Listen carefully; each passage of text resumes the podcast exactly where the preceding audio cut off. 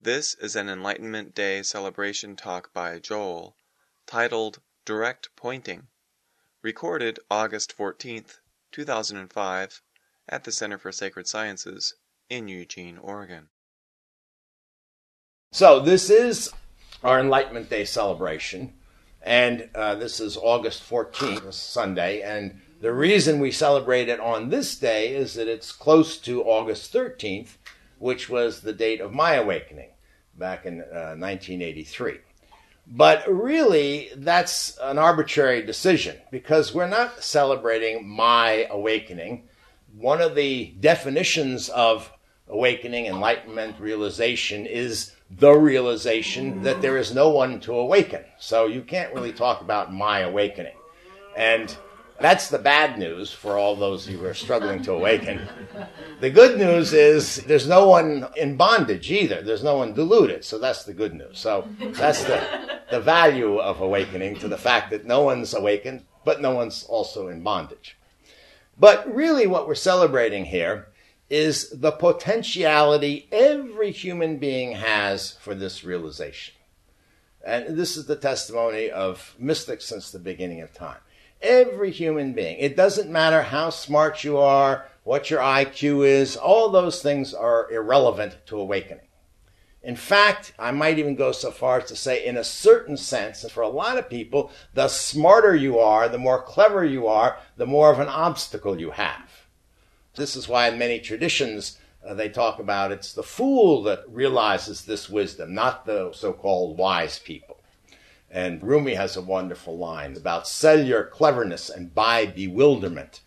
Uh, so your intellect doesn't really enter into this except insofar as it's important to understand the teachings and to be able to follow instructions and things like that.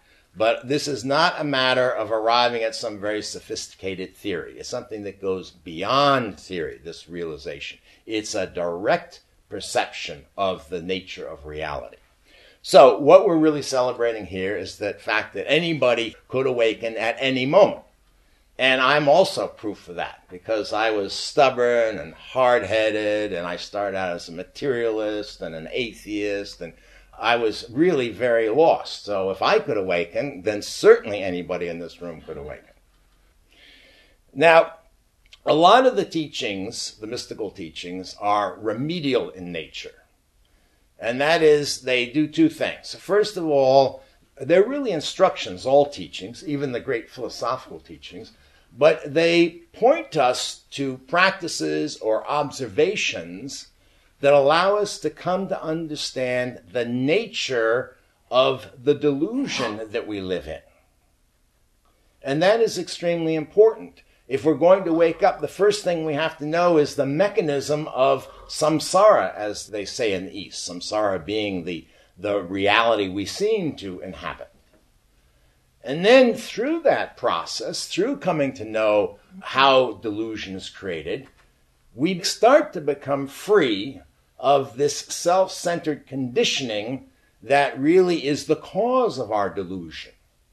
And this is rather paradoxical. I like to compare it to a hurricane.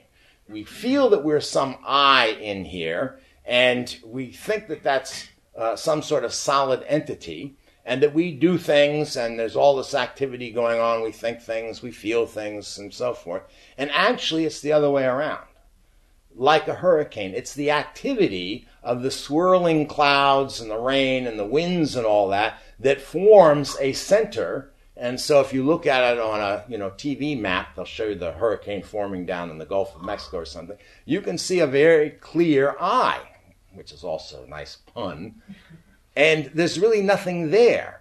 It's an illusion created by this swirling mass of activity. So this sense of self that we have actually isn't there, and it's created by this swirling, self centered conditioning. So it's the conditioning that creates the self, not the other way around. So the more we can see this, the more we can actually become free. Long before full awakening, we can start to become free of a lot of the causes of our suffering. And the freer we become of our suffering, just naturally, the more joy and love and compassion we experience in our lives, because that is part of our true nature. So, That's the task of most teachings, a remedial task. But there are some teachings which, as the Zen masters say, function to point directly at the truth. Point directly at the truth. They're often obscure, in the, particularly in the Zen tradition. They're often paradoxical, but all traditions have teachings that do directly point to the truth. That doesn't mean we're going to be able to see it the first time we hear the instruction, and it is an instruction. It's an instruction to look. But I thought today it would be appropriate, since it is the day we celebrate enlightenment, to share with you some of my favorite direct pointing teachings. So I suggest we use this format. We start with one quote to sort of warm us up and to explain how the rest of the format's going to work, and then that we would go into a meditative mode and open ourselves to just receive these pointings. Most of them are short little instructions to look, just to look at something. And that's all. Don't think about it. Don't try to figure it out. Either your attention will respond and you'll look and you'll see, or it won't. And that's okay. Many, many great mystics have woken up hearing some phrase or some line or something that they heard a thousand times before. And it's just, you have to be right. That's all there is to it. And, you know, everybody gets ripe in their own time, as Rumi says. That can't be rushed. So, no point comparing yourself to other people. No point saying, oh, Huineng, he woke up just, he heard one phrase from the Diamond Sutra. Emptiness is form, form is emptiness, emptiness is not other than form, form is not other than emptiness. Bingo! and he uh, he hadn't been practicing Buddhism or anything. He just happened to be in the marketplace. He heard a monk chant this. So it's possible. That's very, very rare, extremely rare, like that. So don't compare yourself to him. So let's start with a quote from the great Tibetan master, Longchenpa. And here's what he says. And I'm going to go through this slowly and explain a little bit. As I said, this is setting the stage here, and this will also hopefully uh, satisfy your thinking mind for a while, and, and then your thinking mind will think it understands, then it can shut up and then listen to the rest of the teachings. Okay? So here we go. Although not really existing, things still appear. So, what he's saying is, in some way, this clock doesn't really exist, but it still appears, right? Does anybody doubt that this is appearing in consciousness now? You're in big trouble if you do. I can't help you. No, it's right here. It's no question about it. Okay. What it is, we don't know, but something's appearing. From their own side, however, such things are void by nature. Now we get tricky. So, what does that mean? Uh, this term void is almost certainly a translation of uh, the Tibetan translation of shunyata, which is a Sanskrit term, which often is translated as emptiness. Void and emptiness, same thing. Shunyata. So he's saying that although this appears from its own side, it is empty. We'll come back to this in a minute, see if we can get some idea of what this might mean. These void appearances do not actually exist. They are like magical creations or visual apparitions. And a very common way of describing this is to use the analogy or metaphor of a dream apparition, something that appears in a dream. So if we were dreaming now, or each of you was dreaming, and you were dreaming that you were seeing this clock, you would see the clock, and chances are in your dream, unless you're lucid, you would think that the clock actually had some objective existence. But if you became lucid, or after you woke up from this dream, you would realize there was nothing behind that appearance of the clock, the way we think there's a clock here, whether it's appearing in consciousness or not you would realize that it is empty, void of any inherent existence on its own side. Is everybody kind of following that? Okay, so this is really what emptiness means. It's a technical term in the Buddhist tradition when they talk about everything's empty. But he goes on. Furthermore, In the exact same manner, there is no inner consciousness to grasp anything. Now, we have to pause for a moment here because this is an unfortunate uh, accident of translations. All other traditions will translate uh, the, the Sanskrit terms or the Hindu terms for ultimate reality as consciousness. And for some reason, the Tibetan uh, and the Buddhist scholars have picked consciousness to mean subject object consciousness. In other words, consciousness under delusion. So, inner consciousness here, what he's talking about is a sense of a self, a perceiver, someone watching. He's not using conscious the way we usually use it at the center. When they want to talk about the ultimate nature of reality, they translate the Tibetan word for it, or the Sanskrit word for it in the Buddhist text, as awareness or pristine awareness or primordial awareness or something like that. So don't be confused when you run across this contradiction. It's a purely semantic uh, contradiction. So when he says, furthermore, in the exact same manner, there is no inner consciousness to grasp anything, what he's saying is there's no inner perceiver, self, entity in there that is seeing this. Grasping the sense of not necessarily reaching out with a physical grasp, but grasping it intellectually and, and perceptually. So there's nothing behind this clock, and there's nothing behind your eyes either. Okay? You can look at it that way. Or I should say, no one behind your eyes. Obviously, there's something behind your eyes. Uh, if you cut open your skull, you'll see something behind. Well, you won't see behind your eyes. You'll see it behind somebody else's eyes. It's often in modern terms called the philosophical problem of the ghost in the machine. And this is a problem that materialists run into. Here's this wonderful machine we have, this biological robot, but who's in here controlling it, looking out? How come there's awareness? Because we can imagine creating a robot, very sophisticated robot, that do everything that we can do, but would it be aware? Would it be conscious? What is awareness? What is consciousness?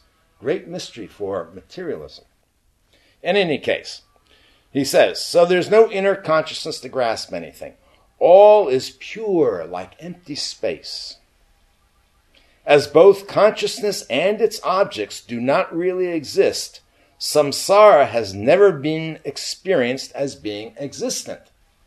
Samsara is this world of delusion.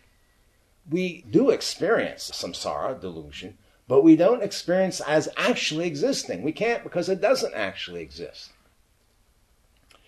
By realizing that it is a deceptive appearance and by nature not really existent, you become liberated from it. So, this is the whole trick in mystical traditions of what realization enlightenment is all about. It's simply realizing the truth about your everyday, ordinary experience. It's not really about going to some higher state of consciousness, some deep state of samadhi. Those can be interesting and useful states in order to see things on a path. But it's not about going anywhere, realization or enlightenment. It's not about escaping anything. Even though sometimes, particularly in the Buddhist tradition and the Hindu tradition, they'll talk about escaping samsara and all that. But he's telling what that really means. How that happens is it's like waking up from a dream, or in a dream, better, and saying, oh, gee, I thought this dream was real, but I see it's a dream. Now, I have to say one more thing about these Buddhist terms here. Uh, the Buddhists don't like to use positive terms for the ultimate reality, like God or Brahman or anything like that. And the reason they don't like to do that is because they know that our minds seize upon ideas like that and turn them into things. And then once that happens, turn them into uh, big daddies or big mommies in the sky. So the Buddhists are very, trying to be very careful about talking always in purely negative terms. What ain't true, rather than try to say what is true. And in fact, Nagarjuna, who I mentioned earlier, the great Buddhist philosopher, his whole philosophy is like modern deconstructionism. It's about showing that any position you could take is false, but without asserting some positive position. That is a practice, by the way. It's not just philosophy, because if you have that bent of mind and you really get into it, it's an instruction to keep looking, keep looking, keep looking until finally you've gone through everything you think you believe, and then there's nothing left. You throw it all out.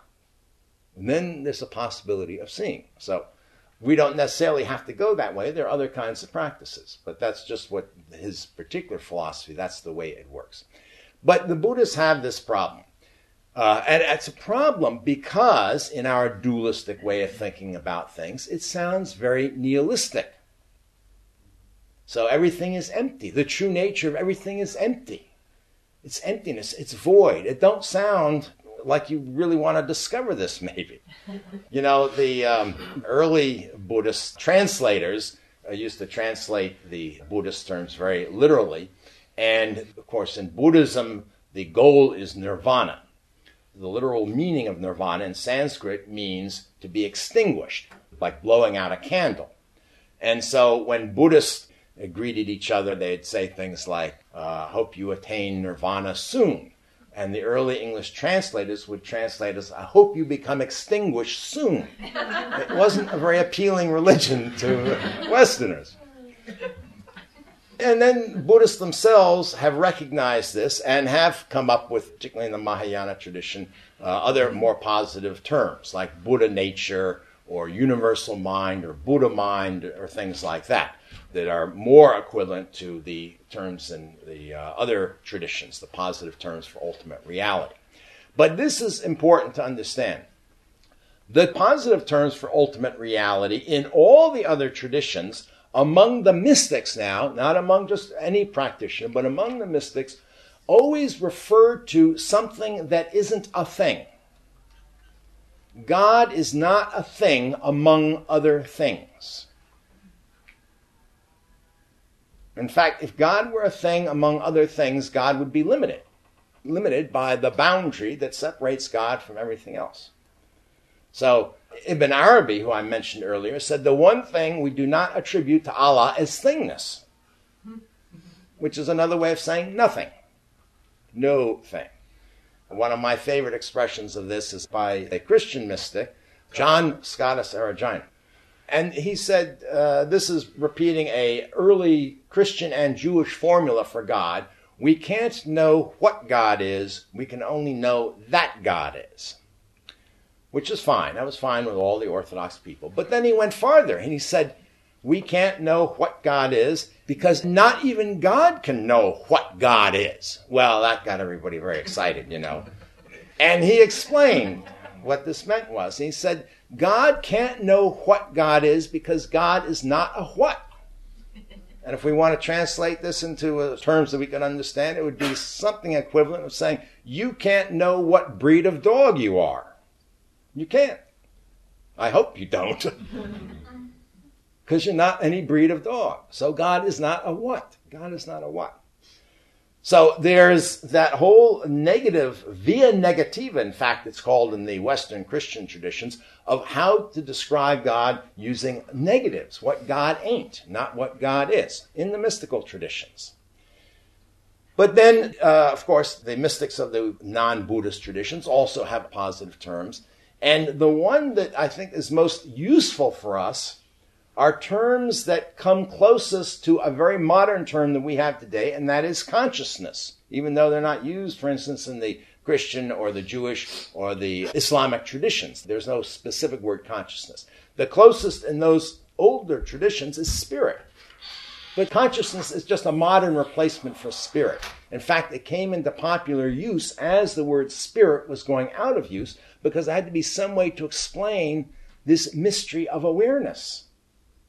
Come and take a seat. I'm blank, so fill me in. Just sit down. Stay blank. Stay blank, please. You're much better off. Okay.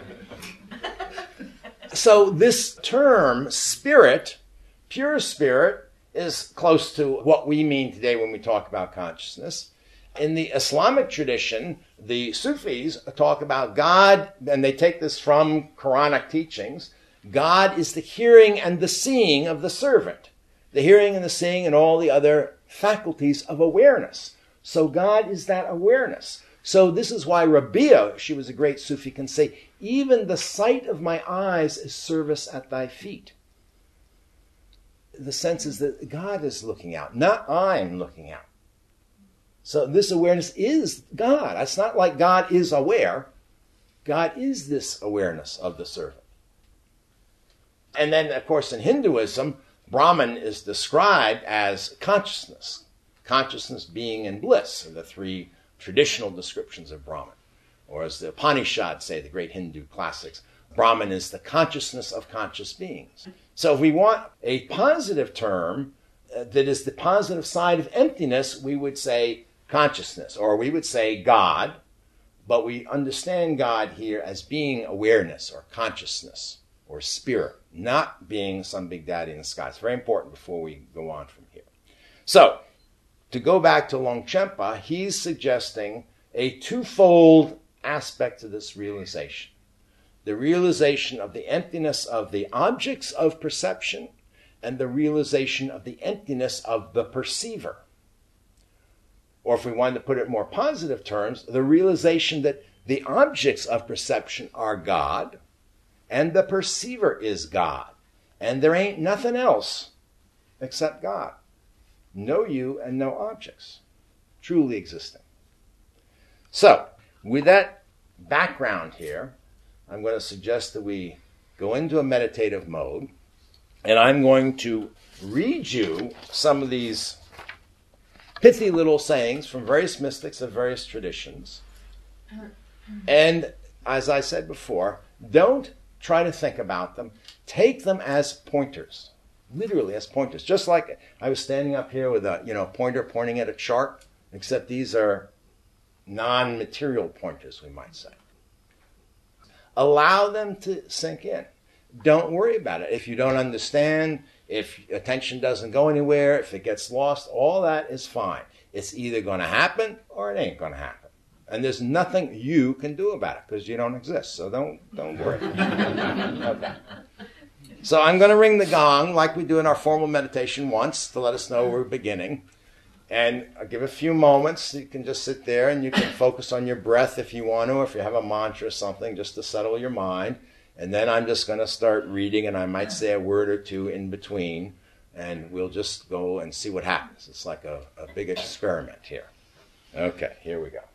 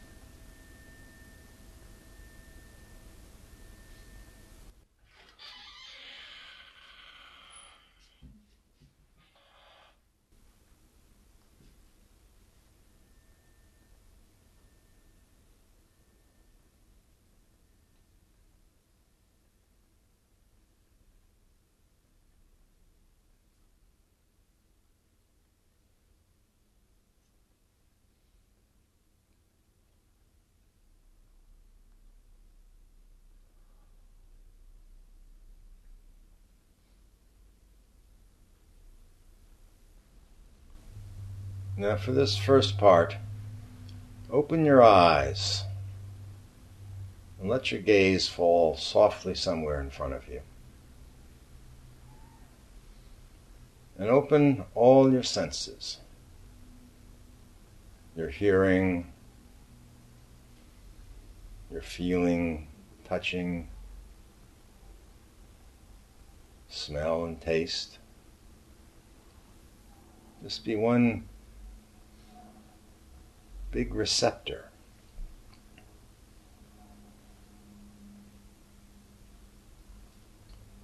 Including your mental sense, so you're going to hear meaning in the words. But don't focus on the words per se. Try to keep all your senses open. Just for those of you who are familiar with the term, hanging out in choiceless awareness. And we'll see what happens.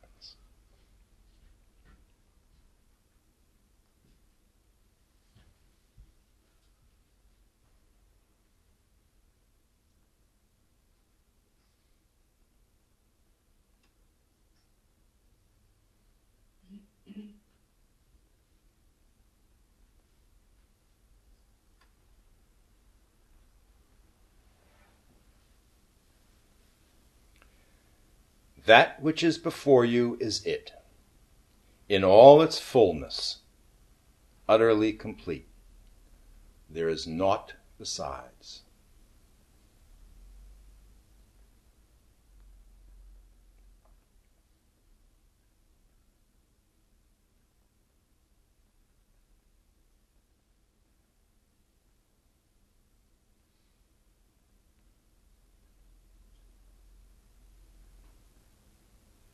Everything stands for God, and you see only God in all the world.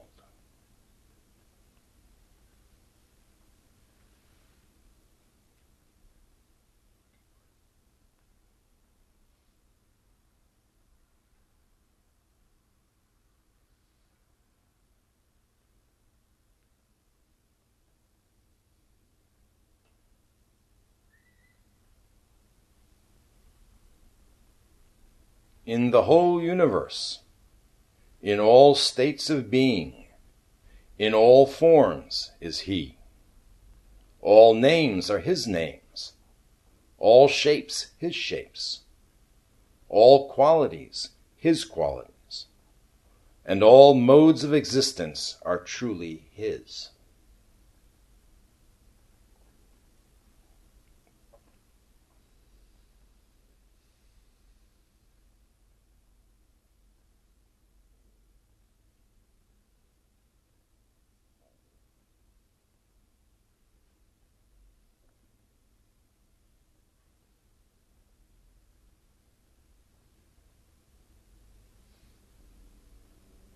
My eyes have never gazed on other than His face. My ears have never heard other than His words.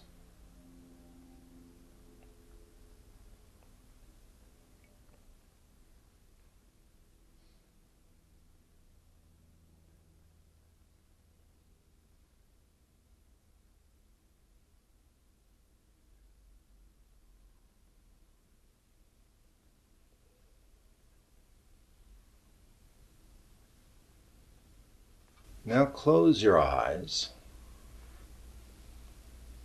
and turn your attention inward and try to find what Longchenpa called the inner consciousness or the perceiver or the self. And if you don't find a perceiver or a self, what do you find?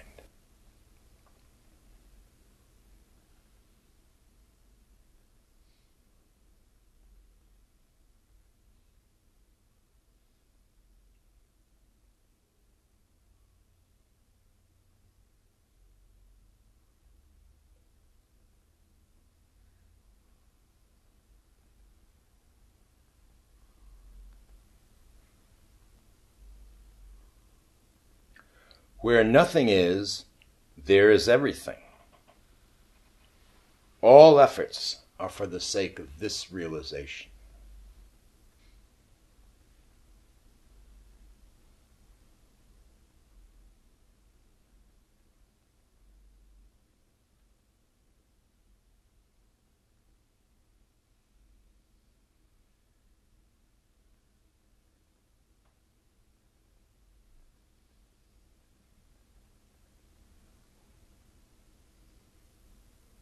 Our mind, accustomed to the image of the things of sense, when it glimpses the light of the Supreme Being, seems to itself to see nothing.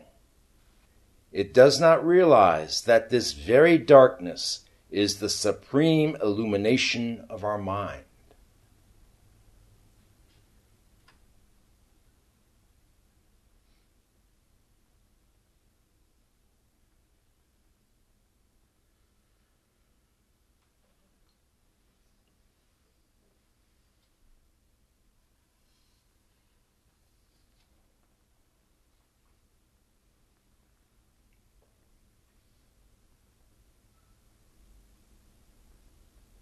When you look at mind, there's nothing to be seen. In this very not seeing, you see the definitive meaning.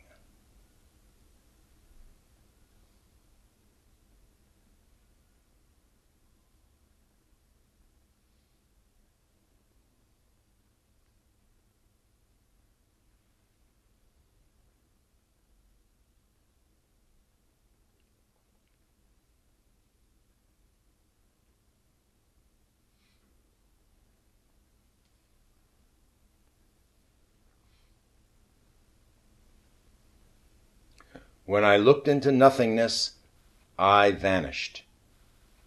And lo, I was the all living. Only God I saw.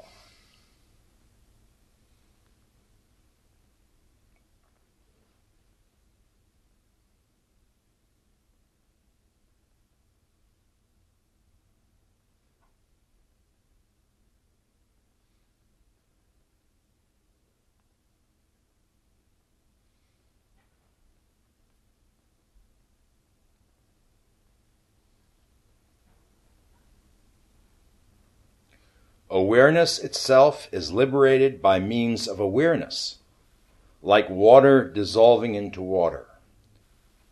One's own nature simply encounters itself.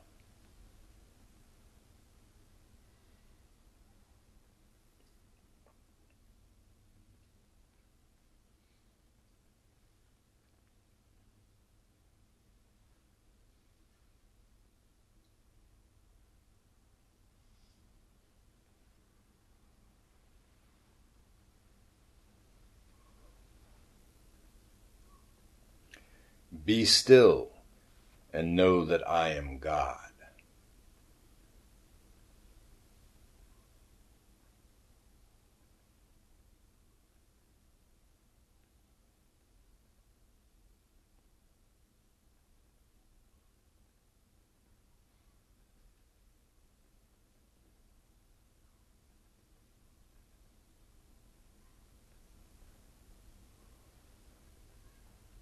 There is no reaching the true self.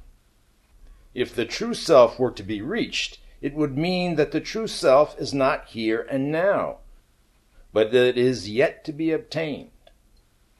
So I say the true self is not reached. You are the true self. You are already that.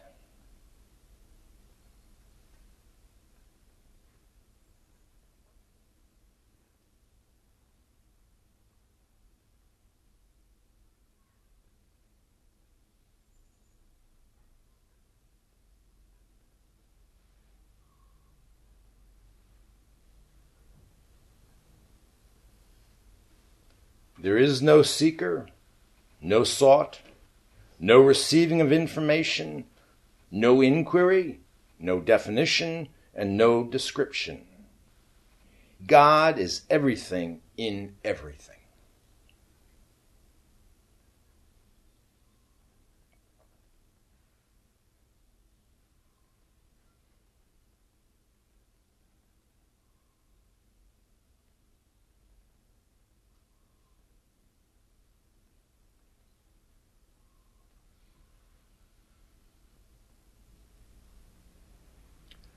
Honor belongs to God. Who are those who honor God?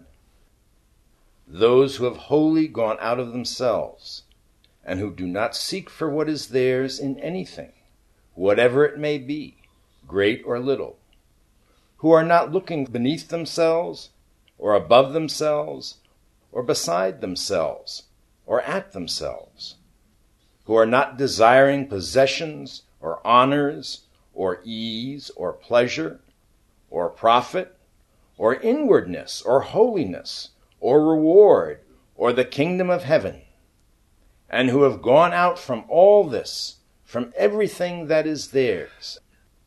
These people honor God and they honor properly, and they give him what is his.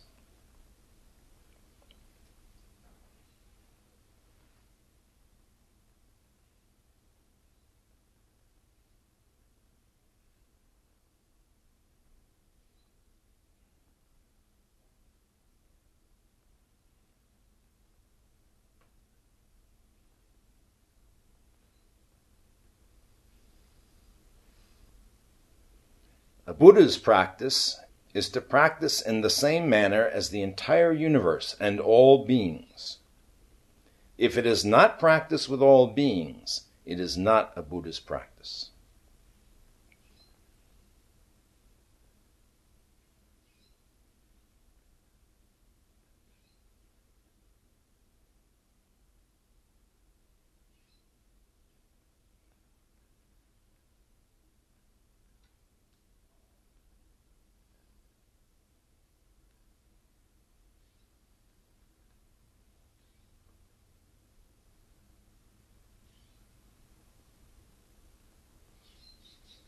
The fire god is here to look for fire.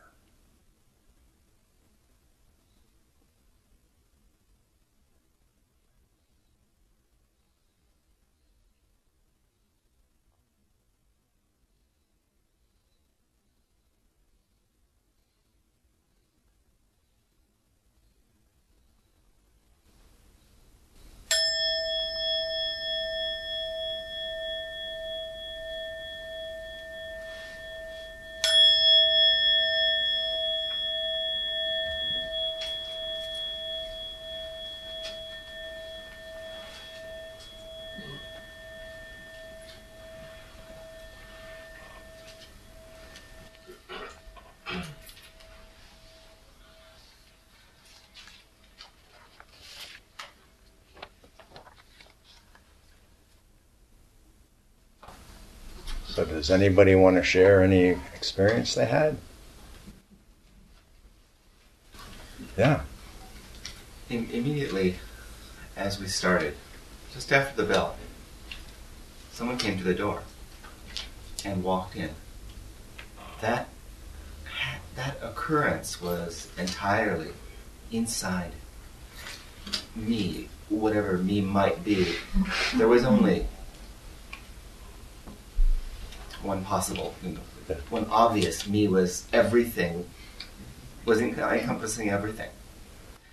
Quickly, although after that happened, um, the, the usual framework returned in which, well, that's another person, and the shoes are taken off, and outside me.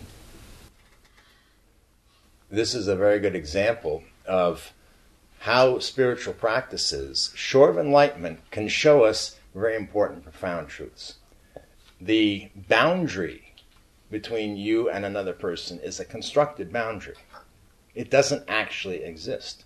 So when, in a moment, perhaps just serendipitously, or maybe when you're relaxed because of a meditation, then the boundary isn't being created for that moment. So something happens and you see it. I mean, you just see what is obvious. And then the mind kicks in and says, Oh, I'll interpret for you what happened. A person walked in the door and they're taking off their shoes, and suddenly you've recreated the framework and imposed it back on. It's very interesting because it happens automatically and so fast that we normally are not aware of it. You know, we just don't know what's happening. One of the purposes of spiritual practice, particularly certain meditation practices, is to slow that down so we can start to become aware of how that works. And it's very important to recognize that the problem isn't that we draw the boundaries. We need to draw the boundaries. That's how we play the game. But we should know what we're doing. We should know that we are drawing the boundaries on a non dual canvas. And then we're not stuck with the boundaries. Then we're not living in the boundaries. Even the boundaries are arising within us. Do you know what I mean? Yes. So that's a wonderful insight. That's a, that kind of insight is far more important than going to some blissful state of samadhi, which has its place too. You know, that's the carrot that will entice people to continue on a path. But that kind of insight, that kind of perception of what is actually happening, is really what a spiritual path is geared to encourage to happen. It can't make it happen, but to try to devise situations where that can happen. That aha kind of thing. Thank you. Very nice.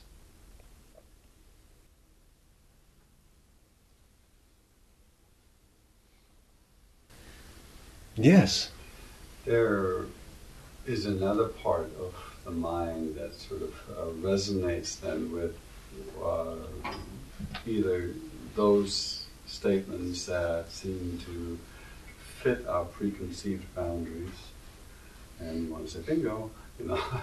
but and then there was one where you said, well, you talked about uh, it's not this, not that, and, but uh, and I said, oh, that sounds dualistic, and I found myself almost resisting letting that one in, and I've you know, and I found it almost disturbing to sort of like, oh, how did I let this throw me off where I was, you know? Yes. That's also the job of a teacher. To throw you off wherever you are, whether dualistic or non dualistic, doesn't matter. And you're very right. There's this tremendously strong tendency of the mind, anybody's mind, to interpret in terms of what we already know. And then there's this judgment going on. Oh, yeah, I agree with that. No, I don't agree with that. Oh, yeah, I agree with that. That fits what I think. No, it doesn't. You know. And if we do that, we can't ever truly receive anything new. And That's a problem, you know, just in general. I mean, it's very good to be able to just suspend that judgment long enough to actually hear what another person's saying, whether they're saying something philosophical or whether they're just saying something emotional. You know, that, we always have a problem with that. But from a spiritual point of view, it's not about finding a new way to conceive things and to adjust your frame of reference. It's to throw out the frame of reference for a moment long enough to see the nature of reality and the nature of the frame. So, for instance, did anybody get any response to the very last thing I read? The fire god is here to look for fire? Yeah. Um, well, first my mind responded to it and said, well, that doesn't make any sense. but, um, Very good mind. Very good. No, that's exactly right. Go ahead. um, but then I realized that, okay, if everything's God and I am God, I'm the fire God and the fire is within. And I just allowed myself to feel the fire of God. And it just kind of spread everywhere. Now, don't take this personally, but I'm going to use you to illustrate this story. This came from a Zen story. And I saved it for the last because hopefully it would be something that wouldn't make any sense to people's minds. Your mind then turned it into something that made sense, which is what the mind is hired to do. But the context of the story is this. There was a teacher named Fayan, and this was actually Chan Buddhism in China before it got to Japan. And Fayan had a student, and I, these names I'm just going to have to make them up, but Zongzi, I think it was, Zongzi. And Zongzi uh, came to the monastery and was studying with Fayan and was there for, I don't know, a year or so and never came to the master to ask for a personal interview or consultations or to get teachings or anything like that. He just showed up for the sessions and, you know, did his chores. So after a while, the master asked him, he said, um, Zongzi, he said, uh, you know, you've been here a year now and you haven't asked me for any teachings or anything. What's going on? And Zongzi said, well, I have to confess to you, I'm already awake. And Fayan said, Oh, really? How did that happen? He said, Well, my previous master, and this is one I forgot, but let's call him, uh, I don't know, Mao Tu. He said, Mao Tu gave me this koan to work on. The fire god has come to look for fire. And I understood. Now, I've forgotten exactly what he said, but I'm going to just borrow your words. What'd you say now? Can you repeat it? Oh, let's see. Everything is fire, I'm if fire. everything's God and God is fire, then I'm fire and I look for something like that. Right. Okay. So he would have said, God within. He would have said Buddha nature. So if I'm Buddha nature, everything's Buddha nature, and then uh, so we're all the same nature. And so Fayan looked at him and said, "Oh, I'm afraid you've misunderstood. You're you're not awake." And Zongzi said, "I'm not." And he started to get upset about it. He said, "Well." I, I, can you give me something that would wake me up, that would help me? And Fayan said, Sure. He said, Well, please. Yes, the fire god has come to look for fire. So it serves exactly that purpose to cut through whatever your mind is thinking, judging, right, wrong, all that stuff, just cut right through. Yes. Well, I kind of just uh, don't know, was kind of listening and trying to open all my senses, but what you said just afterwards here about the mind interpreting, um, in order to fully get your senses involved, as you were talking about, should one try not to interpret, like the words you were saying, just try to let them come in, um, rather than interpret them, which I guess is what I think I was kind of doing, whether it was automatic or trying to understand it or something. I, I think the best thing to do is to try that because it won't work. Try what? To not to interpret. Okay, it won't work. Yeah. Well, this is the point. Try not to interpret, but also watch what your mind, in fact, is doing when it's trying not to interpret. Because isn't it still interpreting that I shouldn't be interpreting? See, all this is very important, and I'm not making fun of anybody here because this is what we want to be able to do. And this is why I said a lot of teachings are remedial teachings. And in fact, these teachings, if we don't wake up, will serve as remedial teachings for us because they show us what our mind is doing. And if our attention is alert, we'll see that. We'll see how the mind is saying, okay, I shouldn't be interpreting here. This is not the Zen way to do it. I, this, and, you know, there it goes again, right? And then after a while of struggle, you know, trying to silence it or trying to do something with it, you know, it's through that process of struggle that we discover things. Without the struggle, it's not going to happen for 99% of the time. So, yes, see, you investigate for yourself. Try all the different ways. You know, when Zen students get a Zen koan from their Zen master, that's what they do. They're given the koan and they're given the instruction to go off and meditate on this, and then they have to come back to the master with an answer. And then the master either accepts the answer or sends them on their way back to study again. Well, this is designed just to do that, so the student can see all the contortions the mind goes through trying to grapple with this. Hopefully, it gets to the point where it just gives up, stops trying to grapple. But if you want to try to stop it, go ahead and try, see what happens. We are all our own laboratories, and we can investigate these things ourselves. It's our minds, our feelings, our desires, all the things that mystics talk about. We all possess them. That's why we all have the ability to wake up. Yes, in the back there. Oh, I kept noticing that suddenly my mind would clear for a little while and then it would get busy. And Mhm. Would clear for a while and get busy and throw up images. And, okay. H- How many people here have tried to do a little meditation have had a similar experience to him? But when I noticed it was getting very tiring, Ah, and actually I wanted to go to sleep at the end. ah, that's where retreats are very valuable. That'll really get the mind tired. That's a good thing. That's a very good thing when the mind gets tired. Because the truth of the matter is, you can't stop the mind. You can't do anything about the mind. You are the mind that's trying to do it. So the mind can't. But the mind can get tired and give up.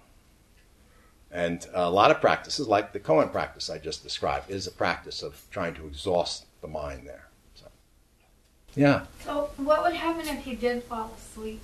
What effect does that have? Well, it would depend on the individual. See, I mean, some people would fall asleep and then they'd wake up and then they'd feel terrible. They'd feel like they're a bad meditator. They look around to see if anybody thought they fall. Here's here's the mind creating all this suffering, right?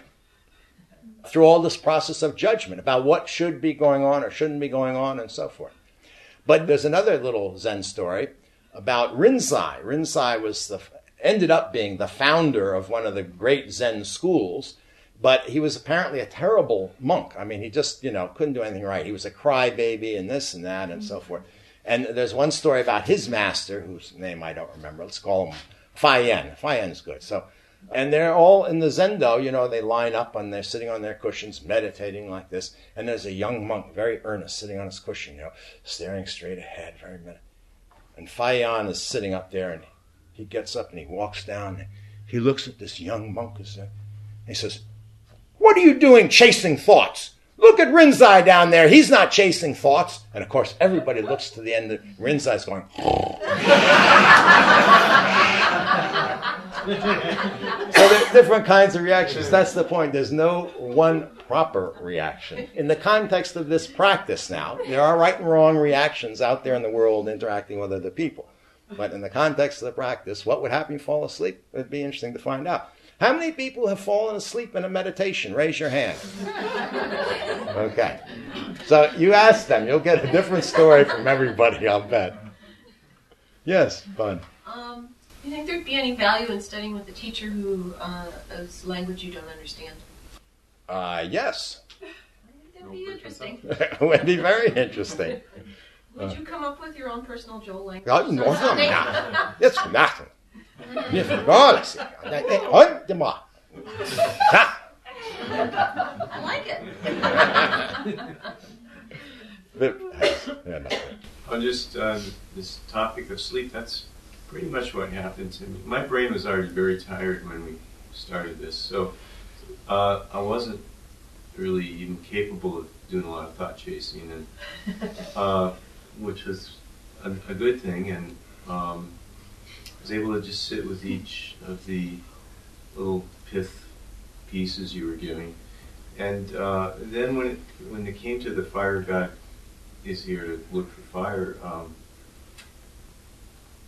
everything just stopped. It just stopped, and it was exactly as if I mean I if there was anything looking there, it was saying, "Oh, you've gone to sleep," but there was still alertness. So it was very much like just getting plunged into sleep, but my body was still awake.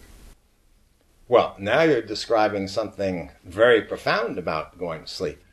At the moment of falling asleep, before you've actually fallen into what we call sleep unconsciousness, but when the rest of the world has dropped out of consciousness, that's a moment of pure consciousness.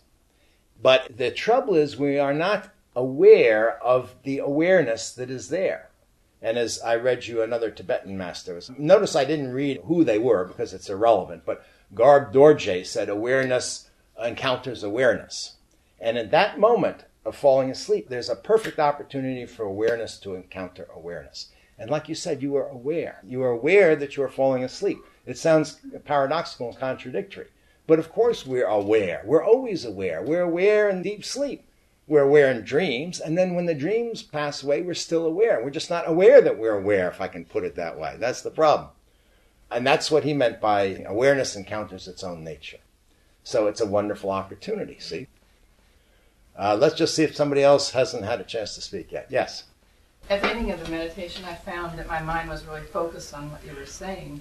But as we got into it, it seemed like the awareness stepped away from the mind, and I just became more aware of the awareness. And have to admit that I really didn't even hear some of what you said because I mean I was aware that there was you were speaking, but it was just more mind stuff, and it, it just I guess wasn't important to do that until the very end. For some reason, that last one about the fire god, my mind kicked back in, and I heard that. But most of the time, I was just there in the awareness.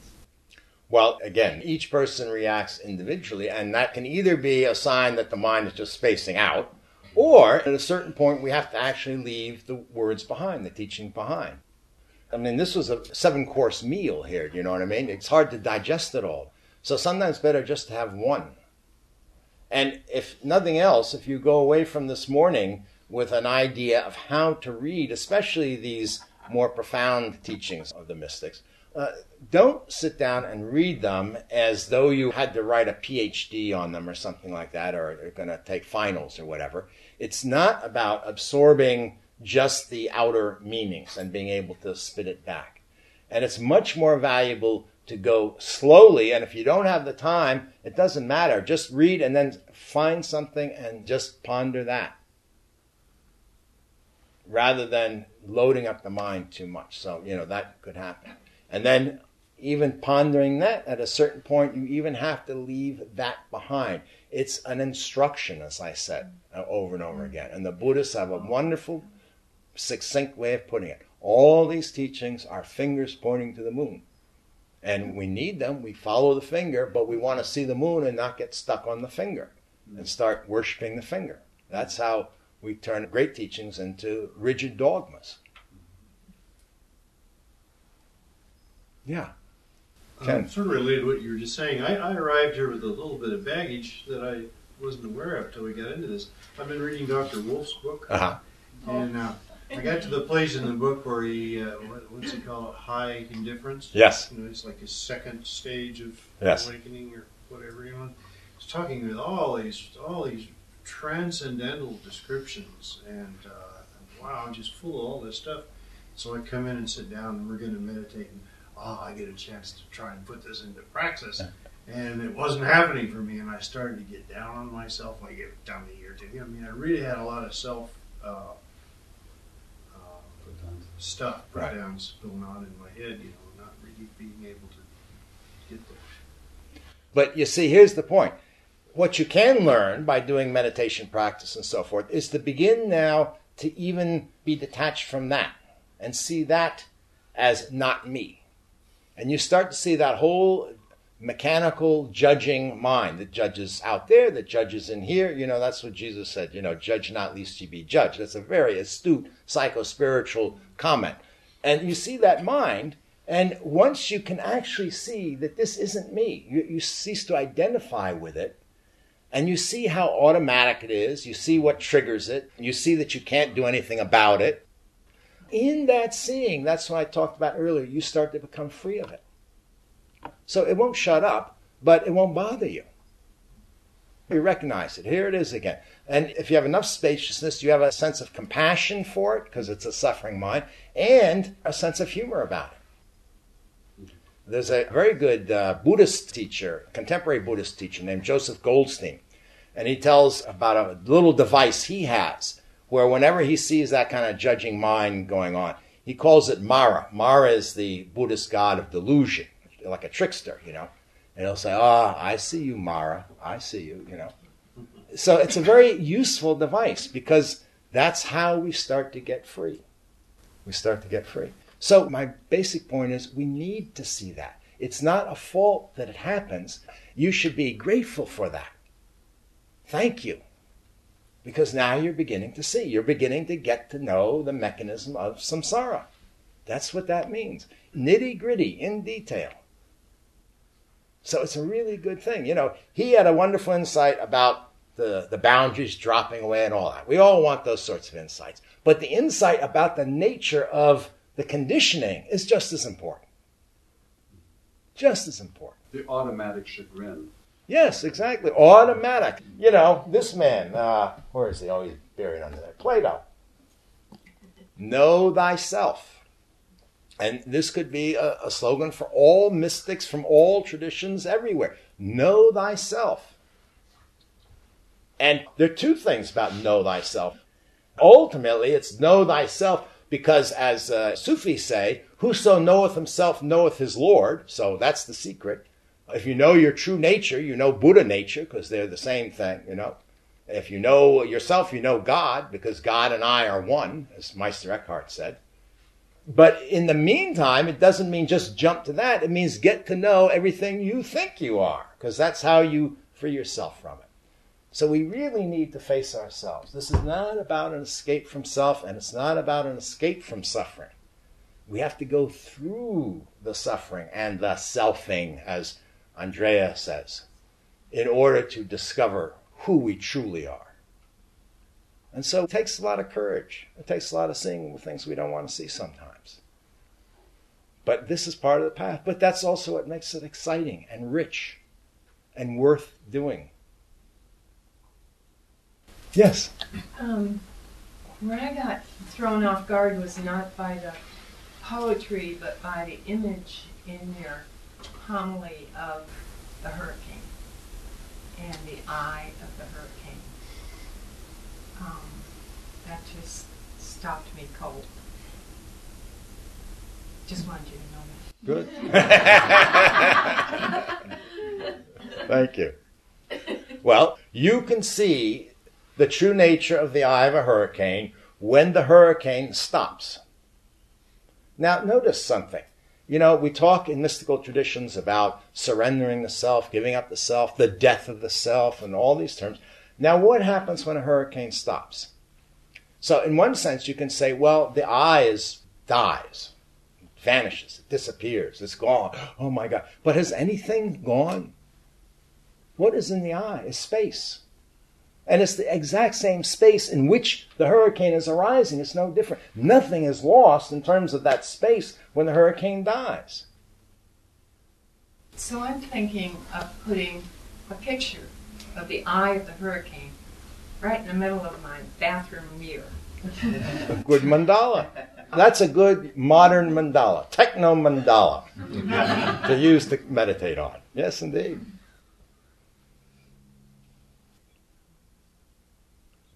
All right. Well, if the uh, one more, yes, okay.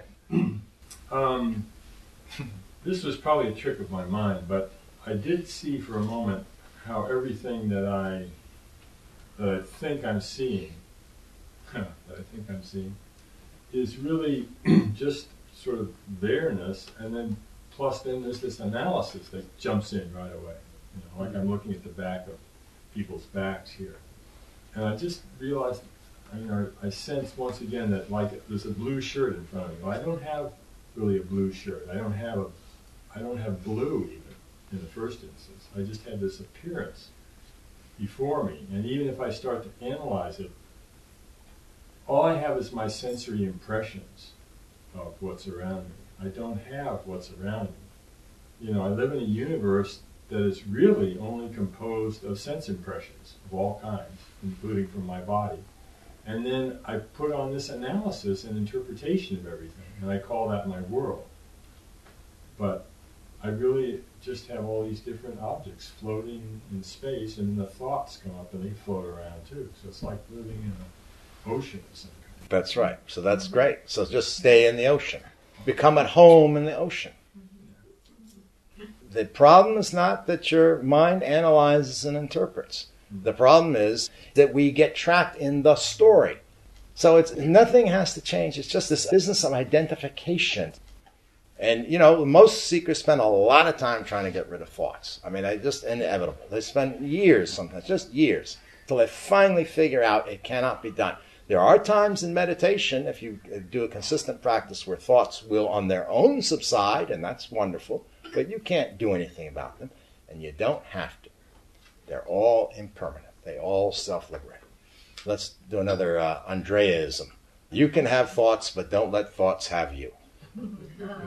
That's a good note to end this on.